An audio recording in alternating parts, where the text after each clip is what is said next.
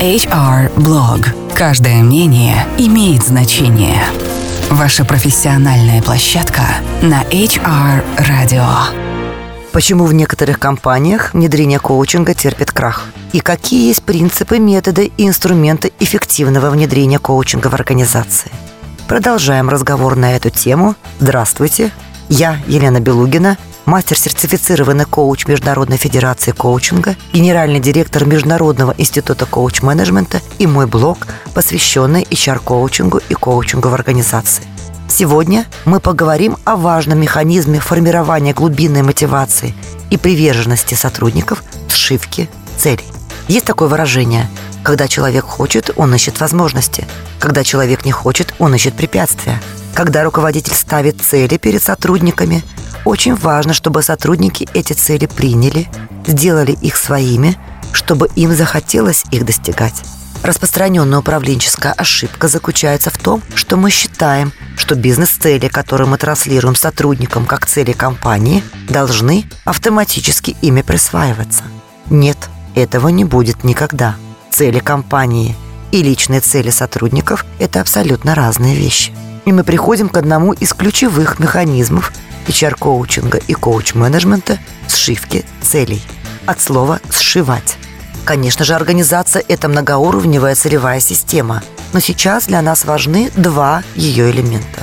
Первое – есть цели компании, и второй элемент – есть цели сотрудников компании – Цели компании формулируют собственники компании. И при этом важно, чтобы эти цели были известны сотрудникам. И не только текущие оперативные цели, но и стратегическое видение развития компании. Как вы думаете, для чего мне, как сотруднику, даже рядовому, знать стратегию и видение развития компании? Да, я тогда начинаю чувствовать себя частью чего-то большего. Я начинаю видеть свое будущее в компании – не просто сиюминутно я здесь работаю, зарабатываю деньги, а я выстраиваю определенный этап своей жизни вместе с компанией. Каждому человеку важно иметь смысл того, что он делает. Это наша экзистенциальная потребность. Читала как-то историю про конструкторское бюро Королева. Высшее руководство компании допоздна задержалось на совещании, идут по пустым коридорам и видят уборщицу, моющую полы. Один руководитель спрашивает, а что вы тут делаете? Ну, в смысле, так поздно. А женщина отвечает, а мы тут ракеты в космос запускаем. Еще одна притча на эту тему. Идет человек и видит, как три каменщика кладут кирпичи. Подходит к первому, что ты тут делаешь? Я кладу кирпичи, чтобы построить стену. Вопрос ко второму. А что ты тут делаешь? Я кладу кирпичи, чтобы заработать на хлеб своей семье. Подходит к третьему каменщику. А ты что тут делаешь? А я храм строю. А что сотрудники делают в наших компаниях? Наверное, очевидно, что отношение к работе и результату своей работы будет разное у этих трех каменщиков. Коучинговая культура в организации – это культура создания и трансляции смыслов и ценностей. Итак, мы с вами поговорили про первый элемент нашей системы сшивки цели. Цели компании транслируются сотрудникам, но у каждого сотрудника есть свои личные цели. Что такое личные цели? А для чего я здесь? зачем я пришел именно в эту компанию. Что важного для себя я здесь хочу получать. Где и как я здесь хочу развиваться. Чему я здесь могу научиться. Как я могу здесь вырасти. Как профессионал. Как личность. Какие свои таланты я здесь могу реализовывать. Какие у меня есть личные цели вне работы, которые я могу реализовывать с помощью работы в этой компании.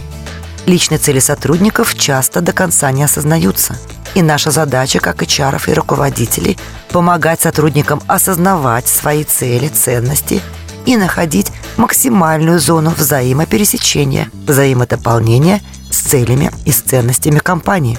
Когда сотрудник начинает понимать, что выполняет те задачи, которые ставит передо мной руководитель, выкладываясь максимально на все сто процентов, а где-то еще прилагая усилия сверх, я очень много получаю для себя – и вот тогда организационные цели будут присваиваться сотрудниками.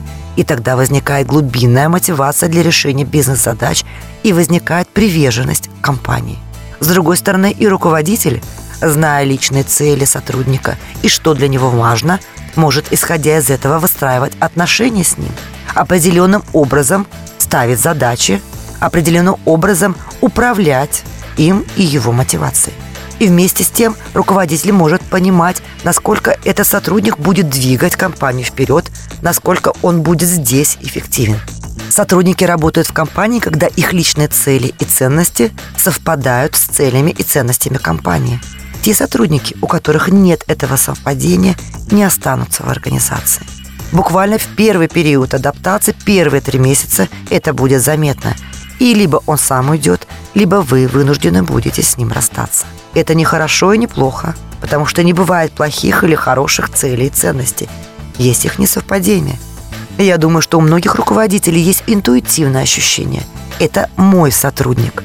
И оно возникает именно потому, что есть это совпадение целей цен.